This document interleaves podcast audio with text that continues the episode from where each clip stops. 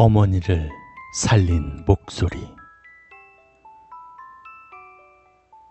우리 엄마는 66년생이셔. 아마 어릴 적 7살쯤 겪었던 이야기라고 해. 우리 외가 쪽 식구들과 나는 약간 신기가 있는 것 같다고 느껴.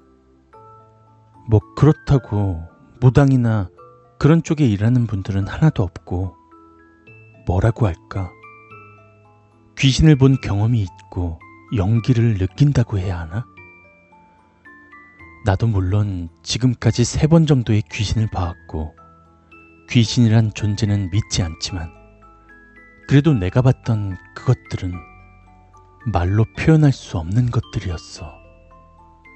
아, 서론이 좀 길었네. 우리 어머니가 겪었던 옛날 이야기를 전해줄게.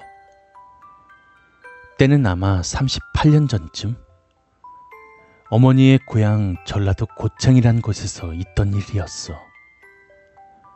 당시 이 작은 시골 마을도 6.25 전쟁 이후로 몇 년간 시끌벅적했었고 마을 입구에 작은 언덕과 소나무 숲이 어우러져 있는데 이곳에서 인민군에 의해서 마을 사람들 수십여 명이 죄 없이 죽고 인민군 몇몇도 마을 사람들에 의해서 죽었던 곳이었다고 어머니가 외할머니께 들었다고 해. 어느 날쯤인가 어머니가 건넌 마을에 외갓집 친척께 심부름을 하고 저녁을 먹고 늦게 혼자 돌아오던 길에 그 고개를 지나오게 되었어. 바람은 선선히 불고 달빛은 밝아서 그렇게 무서웠진 않았던 밤길이었는데 어머니가 고개를 천천히 걸어 거의 끝에 다다를 때쯤에 소나무 숲에서 부스럭거리는 소리랑 함께 아직도 귀에 너무 선명한 한 굵은 남자의 음성이 귀에 들렸다고 해.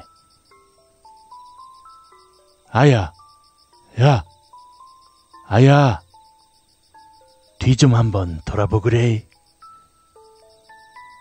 순간 남자의 음성이 끝나고 바로 한 할머니의 음성이 들려왔다고 해.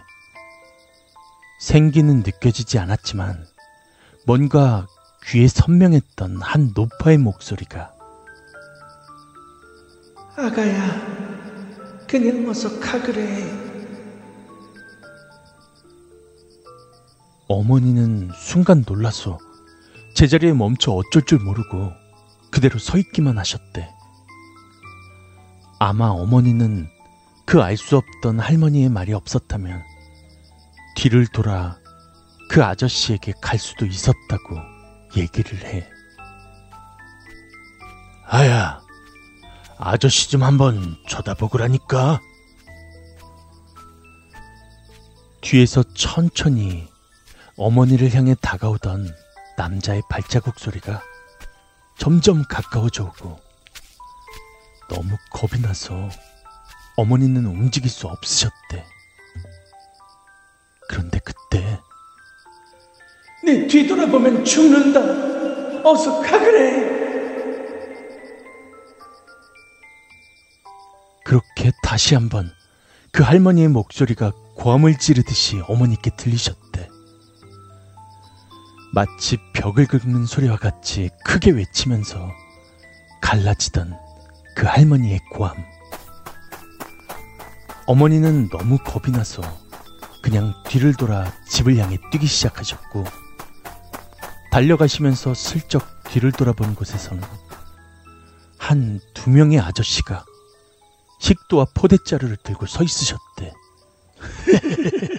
어머니는 그때 그 일을 집에 와서 외할머니께 말하셨고, 외할머니가 그 얘기를 듣자마자 눈물을 글썽이시면서 외할머니의 큰언니도 그 고개에서 인민군에 의해서 돌아가셨는데 아마도 그분이 너를 살리신 것 같다며 어머니를 안고 우시기만 하셨대.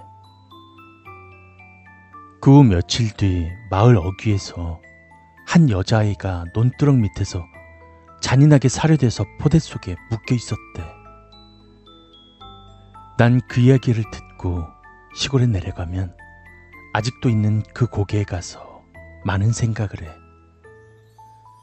늘 혼자 가도 혼자 있는 것 같은 기분이 전혀 안 드는 곳이거든.